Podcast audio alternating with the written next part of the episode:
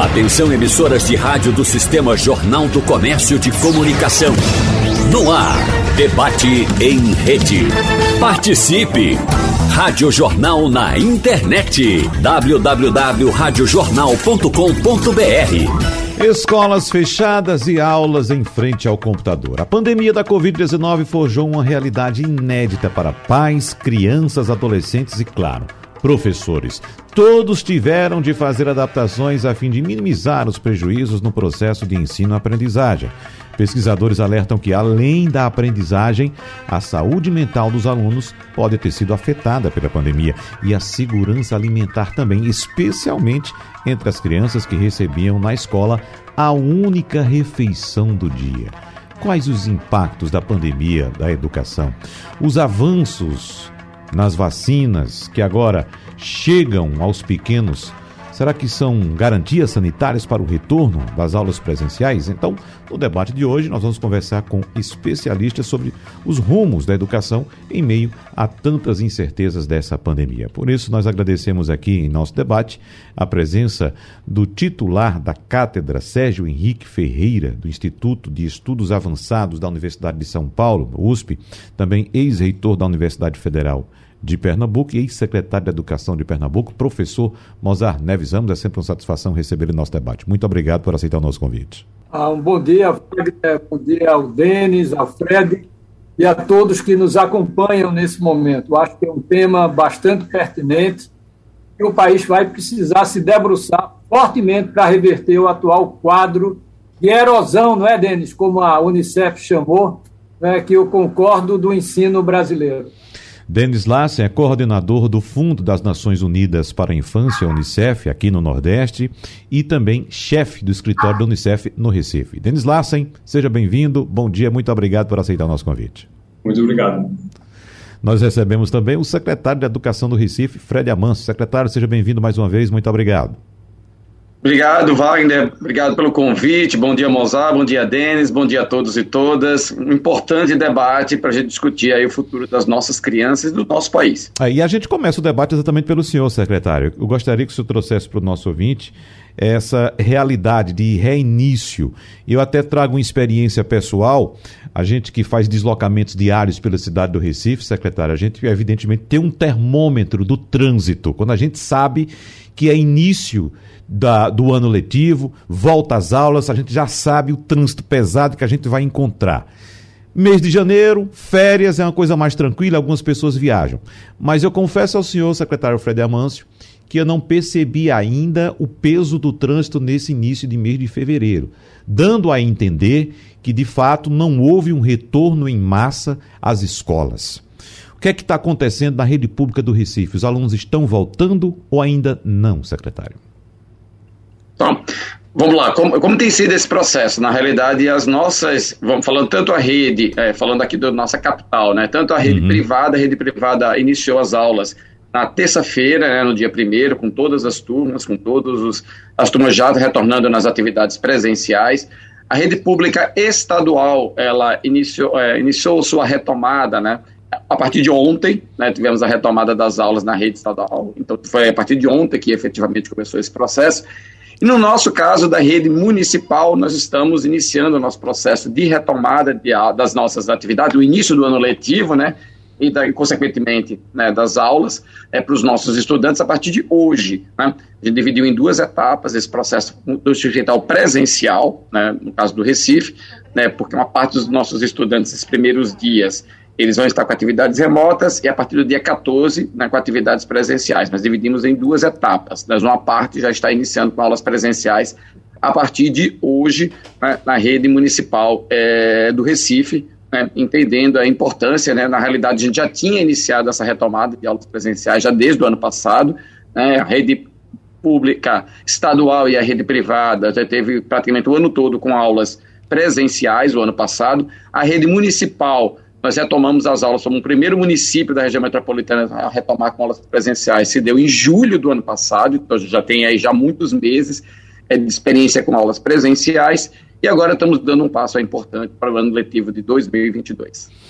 Bom, Professor Mozart Neves Ramos, percebe-se que ainda falamos a respeito de aulas presenciais e aulas remotas, mesmo no ano de 2022, claro, diante do cenário pandêmico que ainda vivemos em, em boa parte do planeta, e especificamente aqui no Brasil e tratando, evidentemente, de Pernambuco. Mas a educação online, professor, trouxe com ela os desafios de aprender a manusear ferramentas digitais como as salas de aula online e os sites de aplicação de atividades e compartilhamento de materiais educativos.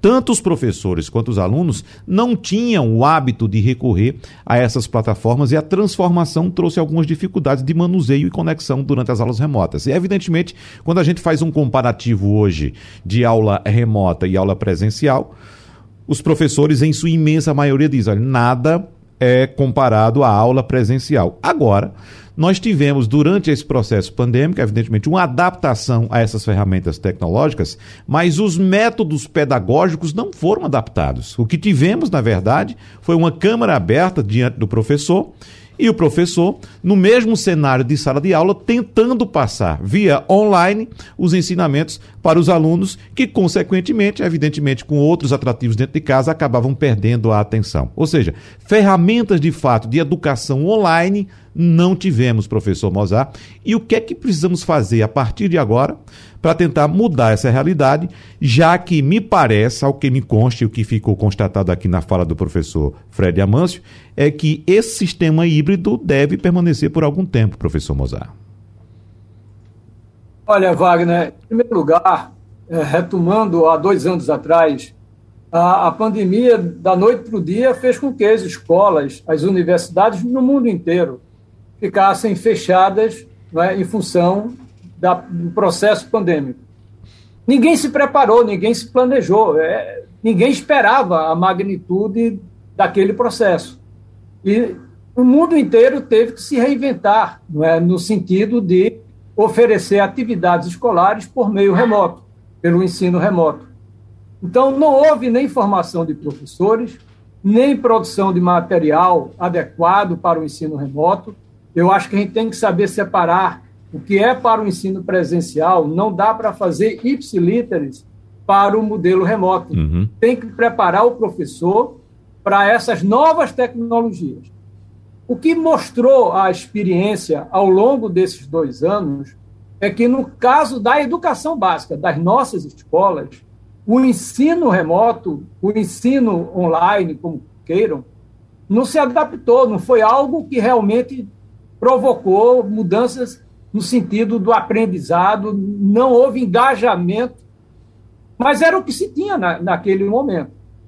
Agora, como o nosso secretário Fred disse, é, o ensino híbrido, o uso das novas tecnologias, isso vai ser muito importante, inclusive para suprir os déficits de aprendizagens que esses alunos estão trazendo. E por essa razão, o próprio Conselho Nacional de Educação entende que nós vamos ter que combinar o ensino presencial, que é o que todos gostam. Criança gosta de uhum. estar com criança, jovem gosta de estar com jovem, pessoas gostam de estar com as pessoas. E a escola é um ambiente natural para isso. Nada vai substituir. Durante, eu acho que o Fred, o, o Denis, nesse período da pandemia, nas lives, nas webinários da vida, muitas vezes os professores ficavam com medo. Será que agora vamos ser substituídos pela tecnologia? Jamais.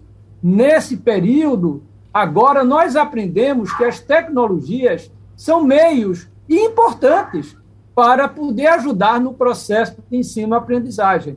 Mas o ensino presencial na educação básica é o que nós precisamos cada vez mais apresentar de uma maneira nova. Aí é que está a diferença, na minha opinião. A gente tem duas possibilidades: manter a escola do passado ou olhar para o futuro. Eu acho que a escola que eu vejo do futuro, e aí vai ter que preparar professor, material, não vai ser mais uma escola conteudista. Vai ser uma escola que vai trabalhar novas habilidades, novas competências, os conteúdos que são verdadeiramente essenciais estão muito bem postos na Base Nacional Comum Curricular. Wagner, eu acho que o Brasil tem chance de sair melhor do que entrou se olhar para o farol, uhum. se for olhar o retrovisor, vamos ficar num buraco sem fim. E o Brasil precisa aproveitar isso como uma janela de oportunidade e não como um problema a ser enfrentado. É, é, é um problema a ser enfrentado, mas tem uma solução que eu vejo se nós tivermos a coragem de fazer a mudança que a educação já precisava ter feito lá atrás, mas que a pandemia trouxe com bastante ênfase.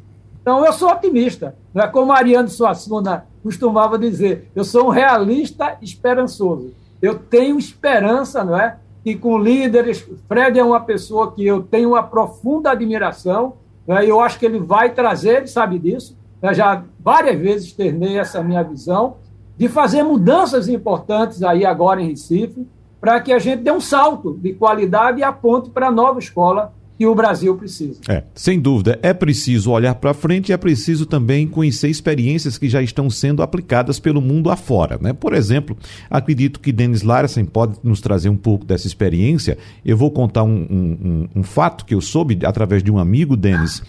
Uh, que tem três filhos estudando em diferentes níveis, claro, só que é um na Dinamarca, me parece até que você é dinamarquês ou daquela região da Europa, não é? Uh, um na Dinamarca, um na Bélgica e outro na Alemanha. E quando começou a pandemia, que houve essa mudança né, na forma de aplicação das aulas aqui no Brasil, ele me disse: olha, na Europa, os meus filhos não tiveram grandes problemas, porque esse sistema remoto já é aplicado na Europa, seja para diminuir a mobilidade do aluno que tem problema com o trânsito, seja para aplicar novas ferramentas ah, na, na pedagogia, não, ou por outro motivo. Mas os alunos já vinham com essa, essa prática de um ensino, digamos, híbrido, não totalmente remoto nem totalmente presencial, mas híbrido. Então, no auge da pandemia, houve uma migração para o, o, o modelo online, mas sem grandes prejuízos.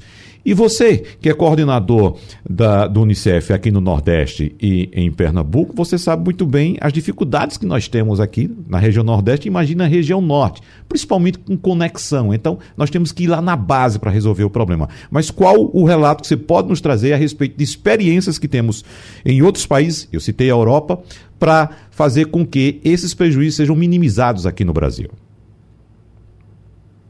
Sim, bom dia a todos. Bom dia. É, primeiro, queria parabenizar todo o trabalho né, que está sendo feito agora em Pernambuco e Recife. O Unicef trabalha muito com o Estado e com a cidade de Recife. É um momento muito feliz agora, a volta de aula. Realmente, o Unicef estava esperando muito este momento e é, sabemos que não são todas as cidades ou todos os estados no Brasil que estão abrindo tão rápido como aqui. Então, primeiro, parabenizar realmente tudo que está sendo feito para as crianças e adolescentes aqui. É, sim, é, como o Unicef representa os direitos das crianças globalmente, é bem interessante que você trouxe como essas comparativas com outros países. Eu acho que a primeira coisa para dizer é que no mundo todo, é, o Unicef é, fez um estudo que mostrou que 615 milhões de crianças foram impactados no mundo. Assim, a gente nunca viu uma crise de educação desse tamanho, né? Então, 615 milhões, onde escolas foram ou parcialmente fechadas ou totalmente fechadas. É, e, claro, é, cada país tem tido é, abordagens diferentes, problemas diferentes, mas a gente vê grandes desigualdades no mundo, né? Como a gente também vê com vacinação, que alguns países estão plenamente vacinados, outros países não. Então, estamos vendo essas desigualdades, né? E, como você falou, tem países que estão bem preparados para fazer é, educação online, outros não acredito que dentro do Brasil também tem grandes diferenças. Né? Tem é, escolas que estão completamente preparadas do mesmo jeito de Dinamarca, outro país da Europa, Estados Unidos, e tem outras escolas que não. Então, é, eu acho que, como a Mozart disse, agora é o momento de usar a crise para mudança, né? É, o Brasil já estava trabalhando para evitar é, crianças fora da escola, que era um fenômeno que já tinha antes da pandemia, é, no pico da pandemia, chegou a 5 milhões de crianças sem acesso à, à, educação no Brasil, e a gente sabe bem que são as crianças que têm mais, já tinham mais dificuldades antes, como você falou, as crianças em lugares pobres, indígenas, uhum. afrodescendentes, essas crianças já tinham mais problemas. Então, agora é o momento de usar este crise, que a gente está saindo, graças a Deus, desta crise, com aprendizagem, com vacinações e tudo, é, para ajudar justamente estas escolas assegurar que tem conectividade, que tem metodologias para volta à aula. Então, acho que é comparativa, internacional, mas também é muito importante olhar dentro do Brasil mesmo. Uhum. É isso. É, secretário Fred Amanso, durante é, esse processo pandêmico, principalmente no início, nós vimos várias tentativas de tentar minimizar a ausência do aluno na sala de aula. Né? Uh, governos, prefeituras tentaram buscar soluções. E eu lembro que no, no Recife, por exemplo, houve é, uma promessa de entrega de tablets para os alunos até em agosto do ano passado. Né? E até agora nós não tivemos informações a respeito desses tablets. Evidentemente que não é só o tablet, é preciso ter conexão, é preciso ter conteúdo, é preciso ter aplicativo de educação. Mas vamos começar pelo básico. O equipamento em si, secretário Fred Amâncio, porque não chegou ainda aos alunos? Está fechado seu microfone, por favor, abra seu microfone. Oh.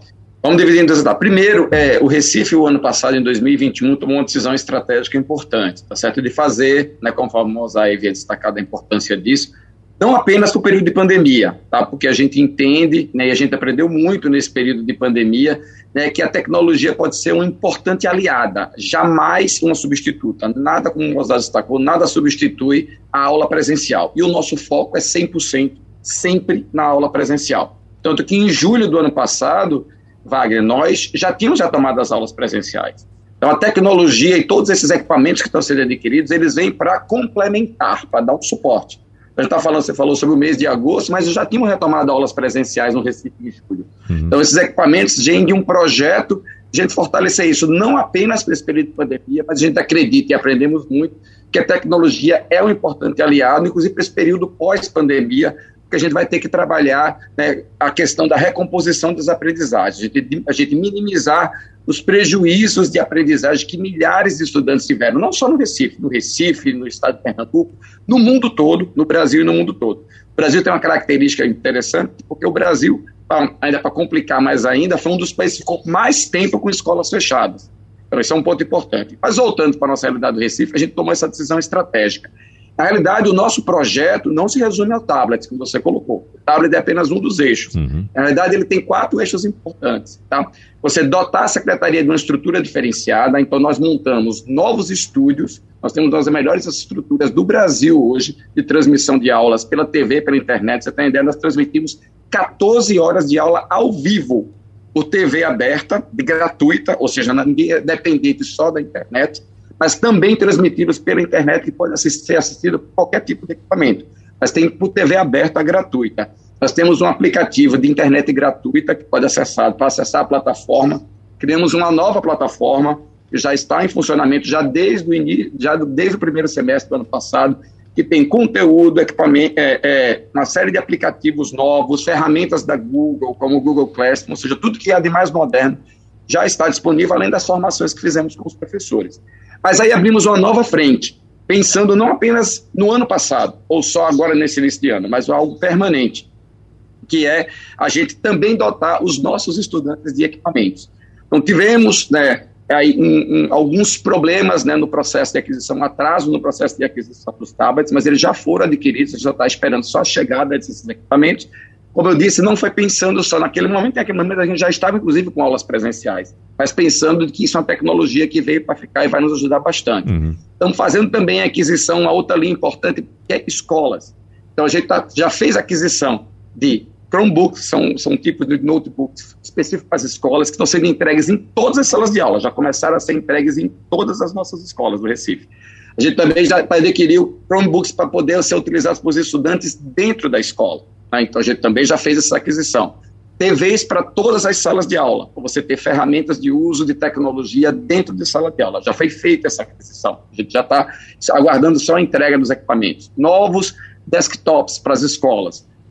Internet, um novo contrato de internet de banda larga. A nossa internet de banda larga do Recife agora vai entrar num padrão do mesmo nível de escolas americanas. Né? Então, a gente está dando um salto é, de qualidade de internet para as escolas, que é um investimento aí para esses próximos ao longo deste ano, para a gente dar um salto na internet de manta larga na escola. Você tem ideia, a média do Brasil é de 2 a 5 mega por escola, que não dá para nada. A gente está saltando de 50 a 100 mega, que é um padrão de escolas americanas hoje. Tá? Então, essa é uma linha para escolas. Uhum. Né? E a linha é professores. Todos os nossos professores, uma parcela, a maior parte dos nossos professores já tinham notebooks, todos os nossos professores do Recife passam a ter notebooks. Então, nós teremos a rede do Recife, né, Você falou só do tablet, eu estou falando teremos com certeza a maior rede do Brasil. Você vai dizer, mas isso é só para a pandemia? Novamente, não. A gente entende que a gente está desenhando uma estratégia usando toda essa estrutura né, de recomposição das aprendizagens, para a gente poder dar mais tempo para o estudante, como o Mozart destacou. Uhum. Só um período dentro da escola não vai ser suficiente para ele avançar no ano que ele está e recompor as aprendizagens do passado. Uhum. Então, por isso que a gente vai estender o tempo do estudante usando tecnologia. Né? Ele mesmo de casa e os professores também vão, a gente vai poder fazer alguns trabalhos. Então temos uma série de novos projetos que estão sendo desenhados dentro dessa linha que o Mozart colocou, da gente aproveitar os aprendizados, né? e temos também para a gente poder dar passos importantes. Mas temos um desafio enorme pela frente, porque os prejuízos de aprendizagem foram muito grandes. E não foi só no Recife, no mundo todo. Então, a gente tem falado muito disso, né, Mozart e Denis. O mundo todo hoje fala que talvez a maior prioridade que o mundo deve ter hoje tem que ser a educação, que foi provavelmente a área que deixou os maiores prejuízos para os próximos anos né, que devem ser enfrentados pelo mundo todo, para a gente não prejudicar essa geração. Nós vamos tentar trazer aqui soluções para diminuir esse abismo que já existia entre escola privada e escola pública, porque muito tempo, durante muito tempo, professor Fred Amâncio, a gente sabe que a, a questão da educação no Brasil foi discutida em torno da alvenaria, ou seja, a ideia era construir escola, construir escola. Né? Agora passamos para a era da tecnologia. E em todos esses casos sempre esquecemos da pedagogia. Eu queria que Denis Larsen explicasse para o nosso ouvinte qual o papel do Unicef no acompanhamento dessas questões, especificamente aqui no Nordeste brasileiro, Denis. Obrigado. A nossa prioridade de colaboração né, tem sido mais de buscativa, é buscativa de crianças que estão fora da escola, que já uhum. foi um programa com muito sucesso que a gente já tinha antes da pandemia e agora virou mais importante ainda durante né, este momento. Então, a gente está trabalhando agora é, com 80 mil é, municípios diretamente e 20 estados no país. Então, esses municípios diretamente fazem uma parceria né, para trabalhar uma plataforma onde a gente registra juntos as crianças que estão fora da escola e procurando metodologias para diagnosticar por que a criança está fora da escola. Se foi um problema de assistência social, se foi de saúde, qual foi o problema para é, fazer um trabalho intersectorial para encontrar as crianças e assegurar e matriculação. Então, isso tem sido o nosso trabalho mais forte. A gente também trabalha sobre é, é, trajetórias de sucesso para manter as crianças na escola, também para fazer justamente pilotos e metodologias para assegurar isso. E a gente mantém esta posição, porque o grande problema, a gente tem falado sobre a qualidade, a gente tem falado sobre conectividade, tudo isso é fundamental. Mas o mais fundamental é ter muitas crianças que nem estão na escola ainda, no Brasil. Então, o próximo passo é realmente para a gente é continuar esse trabalho, assegurar que cada criança esteja na escola e fica na escola. E depois, claro, estamos continuando também para ver tudo que é qualidade. Vou trazer agora para os senhores professores, especificamente, inicialmente para o professor Mozart Neves Ramos, um estudo recém-publicado pela FGV Social, que é um braço da Fundação Getúlio Vargas, apontando que crianças na fase de alfabetização de 5 a 9 anos e crianças mais pobres estão entre as mais afetadas pelas perdas de tempo de ensino ocorridas durante a pandemia.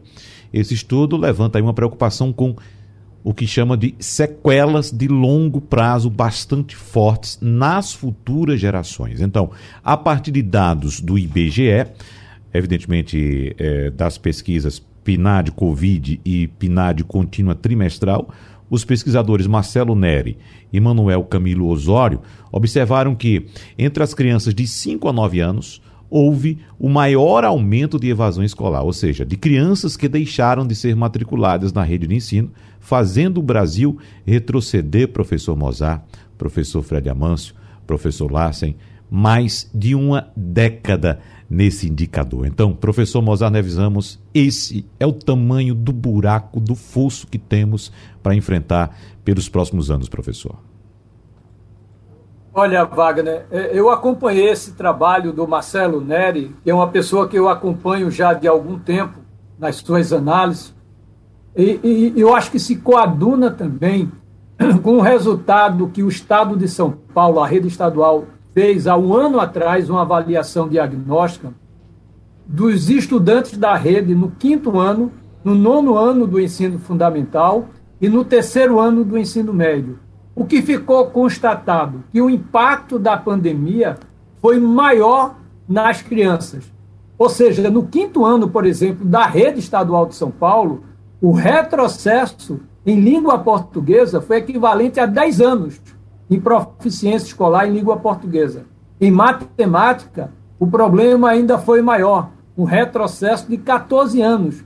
Ora, a gente está falando de São Paulo, que, na minha opinião, a rede estadual de São Paulo foi uma das primeiras, se não a primeira, a oferecer atividades remotas por diferentes oportunidades, seja pelo centro de mídia, seja pela TV Cultura, né, também com a, com a grande parceria que foi feita com as telecomunicações, e mesmo assim o resultado foi esse. Agora, imagina a situação das nossas crianças dos municípios lá dos grotões né, do nosso Brasil, lá daqui da nossa região Nordeste, que ficaram praticamente, Wagner, três semestres sem nenhuma atividade escolar.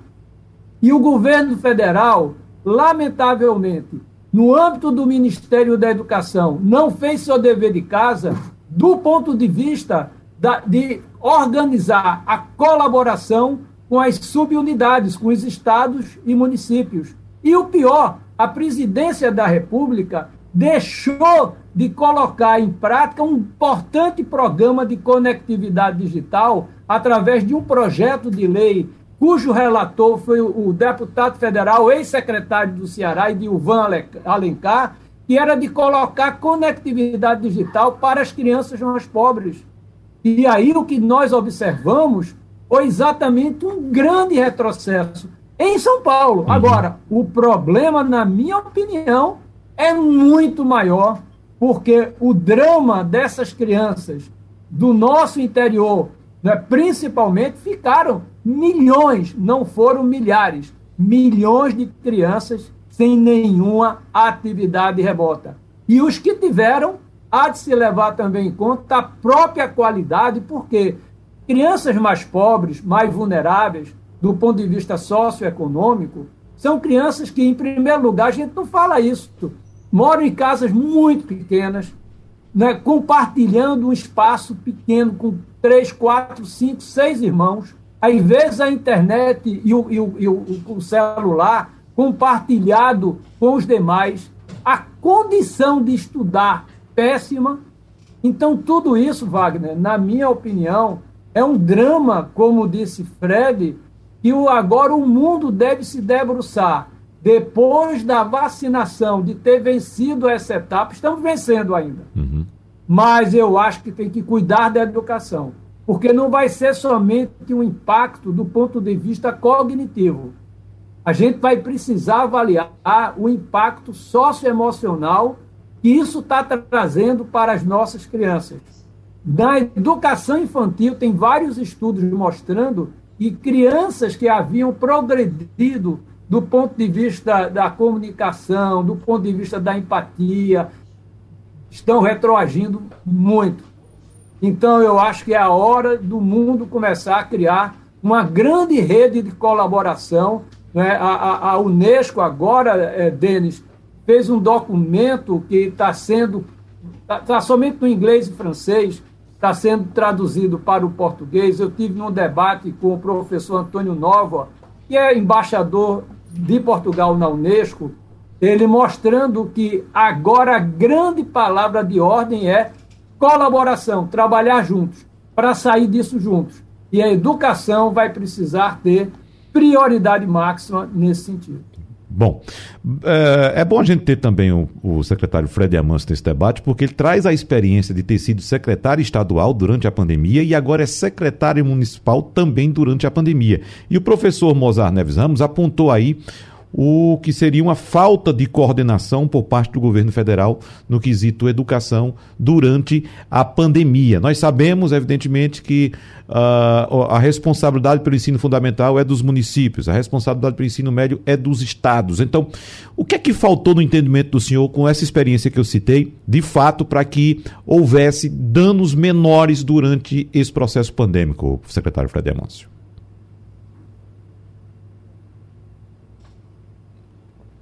Você colocou alguns pontos importantes, né, Wagner. É, realmente eu, eu, tenho, eu tive a, a, a, oportunidade, né, para mim são um dos poucos casos em todo o país que teve a oportunidade de viver a pandemia, tanto em rede estadual, porque até o uhum. final de 2020 eu estava na rede estadual, quanto na rede municipal. Então eu pude acompanhar os desafios de todas as etapas de ensino, né, desde a educação infantil né, até o ensino médio.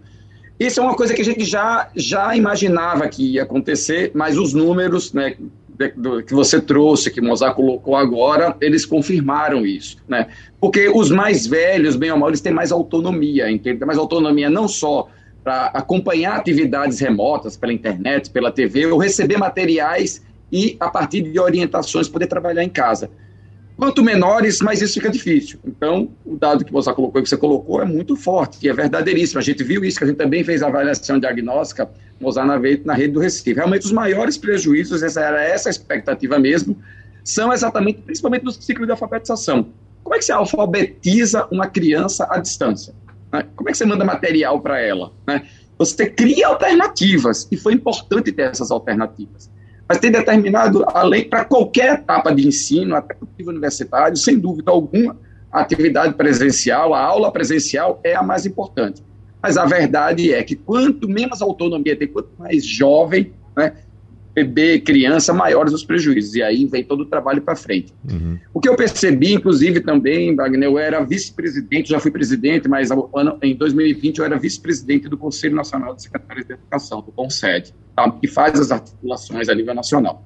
O que a gente percebeu que realmente, como o já colocou, infelizmente, né, o Ministério da Educação, diferente do que aconteceu em vários outros países, não assumiu o seu papel de dar o apoio. Esse é o grande papel do Ministério da Educação, de dar diretrizes nacionais coordenar as atividades, uma visão nacional do processo e dar apoio, inclusive financeiro, já que boa parte, de 60% da arrecadação impostos dos recursos do país vão para o governo federal.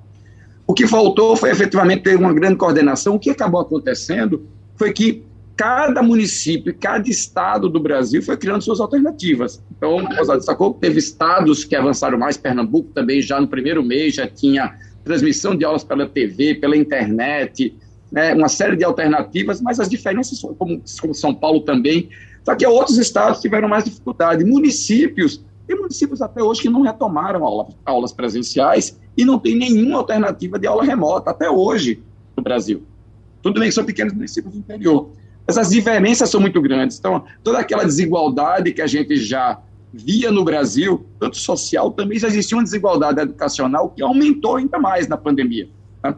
E aí vem esse desafio de como a gente construir. Infelizmente, ainda estamos num processo de construções né, isoladas, né, ou seja, cada município, cada estado ainda construindo seus caminhos né, para a gente poder dar conta desse grande desafio, que é a gente não só retomar né, todo esse processo de essa normalidade, ou essa possível normalidade de atividades presenciais, mas de dar conta dos prejuízos de aprendizagem dessas crianças uhum. né, para trás.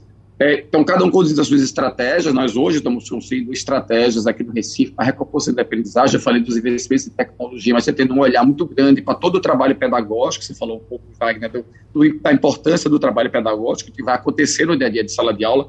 Então, construindo estratégias novas para alguma coisa que a gente está enfrentando pela primeira vez, que é uma imensa necessidade de recomposição de aprendizagens, de aprendizagens que não foram alcançadas pelos estudantes ao longo desses dois anos, que a gente vai ter que trabalhar ao longo não só desse ano 2022, ao longo dos próximos anos. Então, a gente já tinha muitos desafios na educação, agora que nós temos ainda mais. Por isso, o nosso clamor, o que tem de mais unânime aqui na, na fala de todos nós hoje, minha, de Denis, de, de Mozart, que é a gente precisa, em definitivo, colocar a educação como prioridade, porque não estamos falando só sobre a aprendizagem das crianças, não. O que a gente está discutindo aqui é o futuro do Brasil. Uhum. Porque essas crianças hoje, esses jovens, serão os profissionais daqui a alguns anos. Se a gente não der conta disso, o Brasil jamais vai se desenvolver se ele não tiver um olhar especial para a educação. Sem dúvida. Denis Larsen, como disse no primeiro bloco o professor Mozart Neves Ramos, esse é o momento que a gente não pode ficar mais olhando pelo retrovisor, temos que olhar para o futuro. Então, no olhar do Unicef, quais são os caminhos que o Brasil deve adotar para reduzir esse abismo? Adoci, a gente está vendo né, muito medo ainda no Brasil para a retomada da escola, então a, a, gente pensa que o mais urgente é simplesmente abrir as escolas, assim, agora, e que cada criança volta para a escola. Eu acho que está muito bem o que Fred Manso estava falando sobre uma, uma, uma volta né, gradual e bem cuidadoso, mas tem que ser com muita urgência. O que a gente falou, tudo que foi falado agora, com as estatísticas, né, que as crianças menores, por exemplo, agora que ficaram sem acesso, isso é novo no Brasil. Antes da pandemia, tinha abandono no, nas idades adolescentes, crianças maiores, mas agora crianças da idade de alfabetização sem acesso, isso é, é bastante grave, né? pode ter um impacto sobre futuras gerações, por todas as razões que já foram feitas é, falados. Então, o, o, importante agora é realmente reabrir todas as escolas no país com muito cuidado. A gente já tem vacinas, é, a gente já viveu isso durante dois anos, já sabemos que funciona contra a pandemia. A gente conhece todas as medidas, né? Lavagem de mão, máscaras, é, distanciamento, é, água nas escolas, já conhecemos tudo. Então, agora é fazer este investimento e realmente implementar. Uhum. E como foi falado agora, também é recuperar, recuperar a aprendizagem e focar muito nas desigualdades. Insistimos muito né, no fato que tem grandes diferenças realmente no país, em cada município. É, o Brasil é um país que, que sofre de desigualdade, então a gente tem que dar um foco muito grande, diagnosticar quem são as crianças que têm mais dificuldade a voltar, porque tem dificuldade, que tem mais dificuldade a ficar na escola.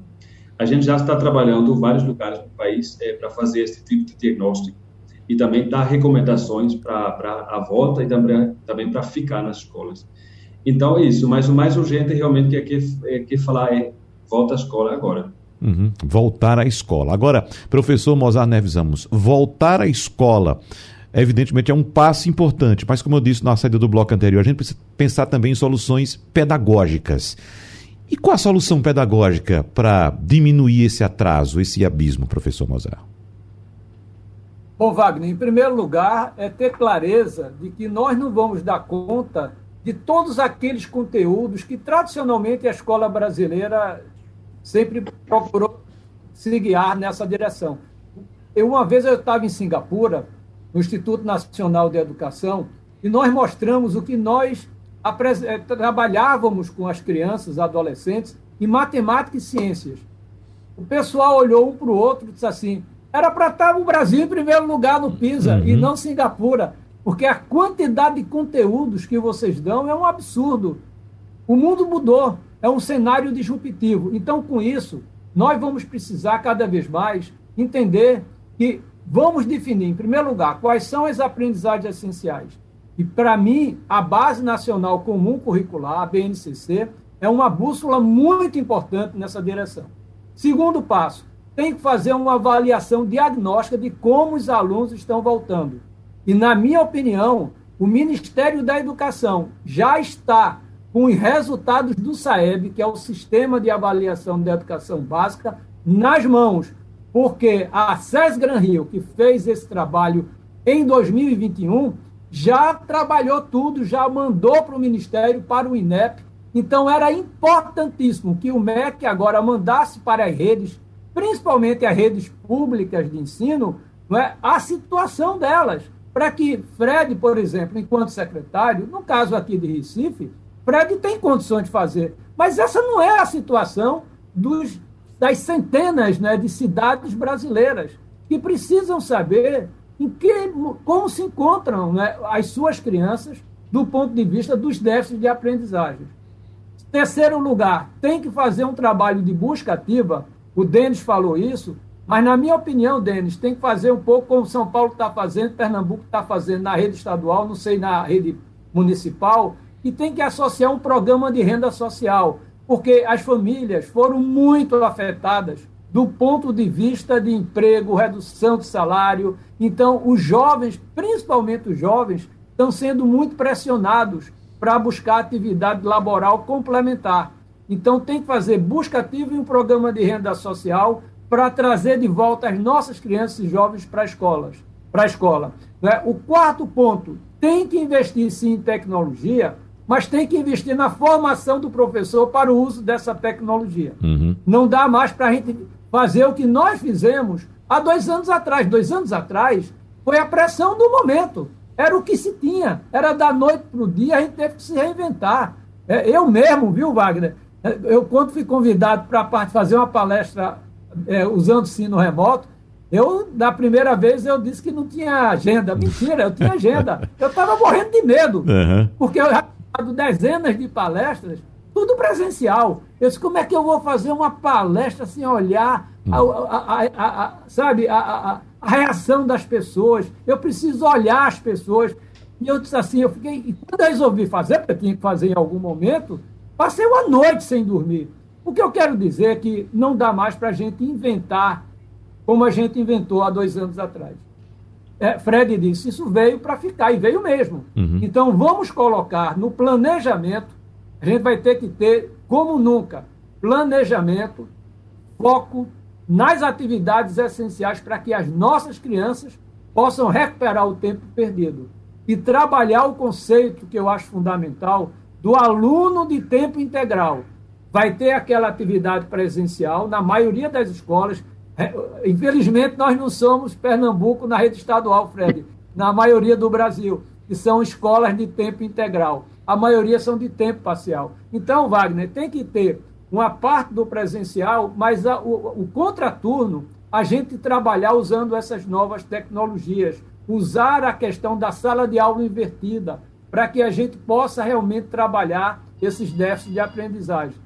Muita coisa para ser feita, mas vamos fazer juntos. Bom, basicamente quatro pontos citados pelo professor Mozart Neves Ramos, secretário Fred Amancio, inclusive citando especificamente municípios. O que é que o senhor tem a dizer em relação ao Recife? Bom, é, como, como a gente destacou, né, eu, eu converso muito sempre com o Mozart, então a gente tem um alinhamento de pensamento sobre vários tópicos, né? Esse foi um trabalho que a gente fez no ano passado. O ano passado a gente tinha dois grandes focos, né? O processo de retomada das aulas presenciais, então era muito importante fazer isso, né? preparar as escolas, protocolos, então a gente, graças a Deus, conseguimos em julho realizar esse processo na rede municipal para todos os nossos estudantes, inclusive de creches, tá?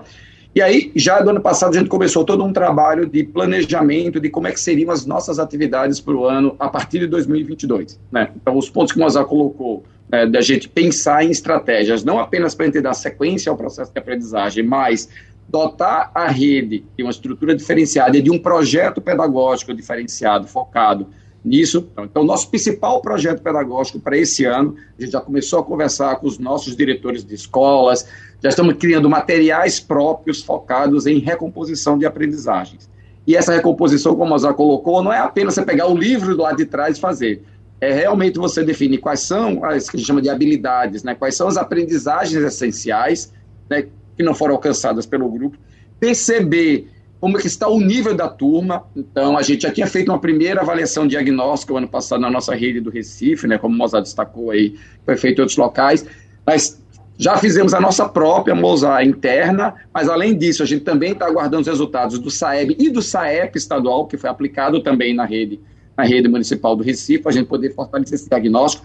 Ainda assim, a gente está fazendo uma nova avaliação diagnóstica nesse início de ano letivo, para a gente poder ver o nivelamento dos estudantes, para a gente poder encaixar na estratégia de recomposição, que ela tem um trabalho feito presencialmente na escola, mas que também vai aproveitar toda essa nova estrutura de tecnologia, esse grande investimento que foi feito no Recife em tecnologia, né, para a gente possa fortalecer, e como eu disse, Wagner, não é só tecnologia para você aprender a usar tecnologia, é para a uhum. tecnologia ser uma aliada para que a educação extrapole os muros da escola. A gente tem mais tempo com estudantes. E aí a gente está, inclusive, teremos assim horários específicos de profissionais né, a trabalhar exclusivamente a recomposição de aprendizagens, formações focadas em recomposição de aprendizagens específicas para isso. O Recife tem uma estrutura muito legal chamada de UTEX, que são unidades de tecnologia, são unidades descentralizadas que dão apoio às escolas nas diversas regiões da cidade apoiando as escolas no uso de tecnologia. Nós temos 18 unidades, então a gente também está fazendo a formação dos profissionais que trabalham nas nossas unidades de tecnologia para poder fortalecer mais o uso do ponto de vista pedagógico, não é só ter o computador, é apoiar no trabalho pedagógico com os professores. Então tem uma série, então, todo esse projeto, ele já está desenhado, já está inclusive iniciando né, o seu cronograma de trabalho, a gente já fez alguns encontros com diretores de escolas, agora com o início das aulas, né, que os nossos professores estavam de férias, a gente vai ter um trabalho focado né, no, no, no trabalho do planejamento das escolas para esse processo, mas estamos falando de 2022, só que nosso desafio não acaba em 2022. Uhum. A gente provavelmente vai ter aí dos próximos anos ainda de trabalho. Como eu disse, a gente tem estudantes em nível diferente. Uma coisa é o meu estudante, eu trabalho com, com os estudantes mais jovens, né, não com os mais velhos, né, porque os mais velhos ficam para a rede estadual. Né, nossa faixa etária, em média, a maior parte dos nossos estudantes vai no máximo até 14 anos de idade, e, e 70% da, da nossa rede né, vai até 10 anos de idade são os estudantes mais jovens, são esses raramente que foram mais impactados. Uhum. A gente já sabe que ele, nos próximos anos ele vai ter um desafio importante de acompanhá-los e apoiá-los nesse processo ao longo dos, dos, dos próximos anos. Inclusive com esse olhar pensando inclusive na educação infantil, porque apesar deles não terem a aula tradicional, né, o trabalho que é feito no desenvolvimento da criança nessa fase que é importantíssima chamada de primeira infância é essencial para o desenvolvimento dela como um todo. Então, inclusive, foi criada na Secretaria da Educação, por determinação do prefeito é, João Campos, Denis tem acompanhado muito isso, a gente criou uma secretaria, uma secretaria executiva, uma área exclusiva de primeira infância. Já, a gente está pensando já não só no que está acontecendo hoje, esses investimentos no futuro das nossas crianças. Temos um assunto importante a tratar ainda, que é a questão da vacinação, porque nós sabemos, eh, atualmente no Brasil e em boa parte do mundo, né, a vacinação tornou discussão de mesa de bar, né? De boteco de esquina, né? A gente sabe muito bem que nossos filhos, quando nasceram na maternidade, ninguém chegou e questionou o médico por que estava aplicando a vacina BCG, por que estava aplicando a vacina contra o sarampo, por que a vacina contra a catapora, contra a polio, enfim. As crianças são vacinadas. Lembrando também que muitas das pessoas que contestam a vacinação à vacina certamente tem um pet em casa, tem um cachorro, tem um gato, levou pro, pro veterinário e não questionou a vacina que o veterinário aplicou lá na hora, né? Então pergunta aos senhores. Vocês concordam com a exigência do comprovante de vacinação? Lembrando que São Paulo já tem um protocolo a respeito desse assunto, da vacinação. Não vai impedir a, a presença do aluno em sala de aula, mas vai acionar o, o conselho tutelar para que o conselho tome as medidas cabíveis de acordo com o Estatuto da Criança e Adolescente. Rapidinho, começando pelo o representante do Unicef, Denis Larsen. Obrigado.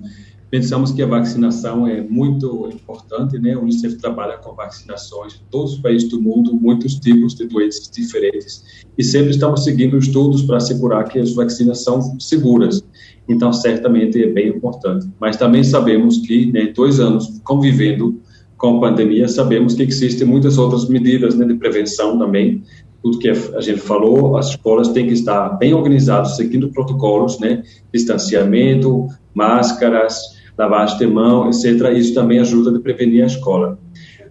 Nós pensamos que a, a vacinação não pode ser, não, não ter vacinado não pode ser impedimento para ir para a escola. A, o direito à educação é realmente fundamental, tem que ser priorizado, então não pode impedir uma criança para ir para a escola para ser educada. educada. Uhum. Secretário Fred Amâncio, o Recife segue, segue o protocolo adotado por São Paulo da mesma forma ou tem outra ideia?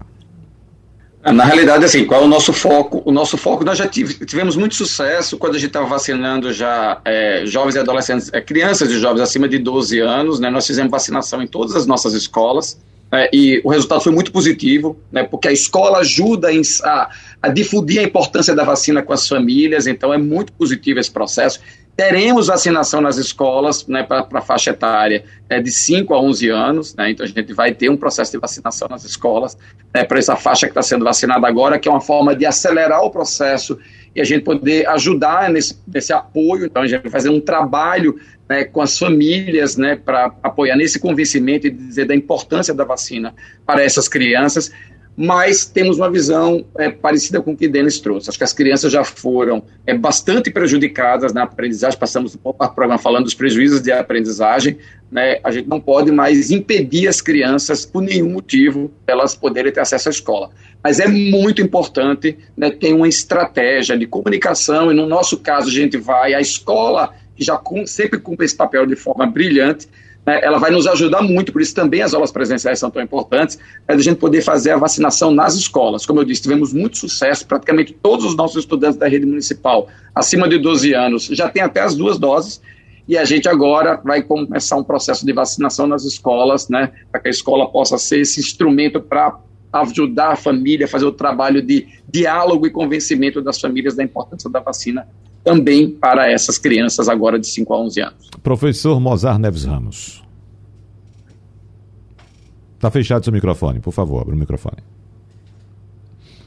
Sim. Mais uma vez, a gente tem, infelizmente, o um vetor na direção contrária que vem da presidência da própria República. Né? O presidente da República não aposta na vacinação das crianças. Isso é péssimo, passa aquela ideia do meio copo d'água. As famílias ficam muitas vezes em dúvida. Se nós tivéssemos um país que pudesse organizar o pensamento, a orientação correta com base em ciência, nós não precisaríamos estar discutindo o que é esse fato. É, nos países desenvolvidos, todos estão trabalhando fortemente na vacinação. Aqui a gente tem que fazer esse esforço, porque, lamentavelmente, o próprio Ministério da Saúde não faz uma comunicação que traga segurança para as famílias. Infelizmente, a gente tem que dizer isso. Não é? Isso traz insegurança. Agora, concordo plenamente com o Denis, com o Fred, eu acho que são Paulo está procurando esse caminho, mas eu acho que as crianças do nosso Brasil já ficaram muito tempo afastadas da escola. O Brasil foi o sexto país no mundo em tempo de escolas fechadas, o maior tempo de escolas fechadas. O prejuízo disso é altíssimo. A gente ainda não tem ideia a mensuração real disso. Estamos começando a mensurar, olhando muito a aprendizagem mas eu acho que há outros aspectos que também serão impactados, como os aspectos sociais, emocionais. Então, temos que mobilizar as famílias, os pais, convencê-las da importância da vacinação para um retorno cada vez mais seguro. Mas vamos trazer as nossas crianças de volta para a escola. O Brasil precisa.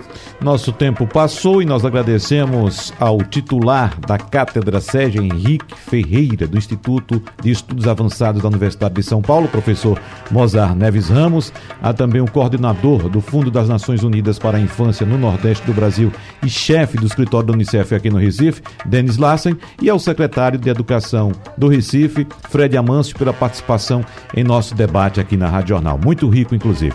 Muito obrigado Obrigado pela presença de todos. Abraços e até a próxima oportunidade. Tchau, tchau.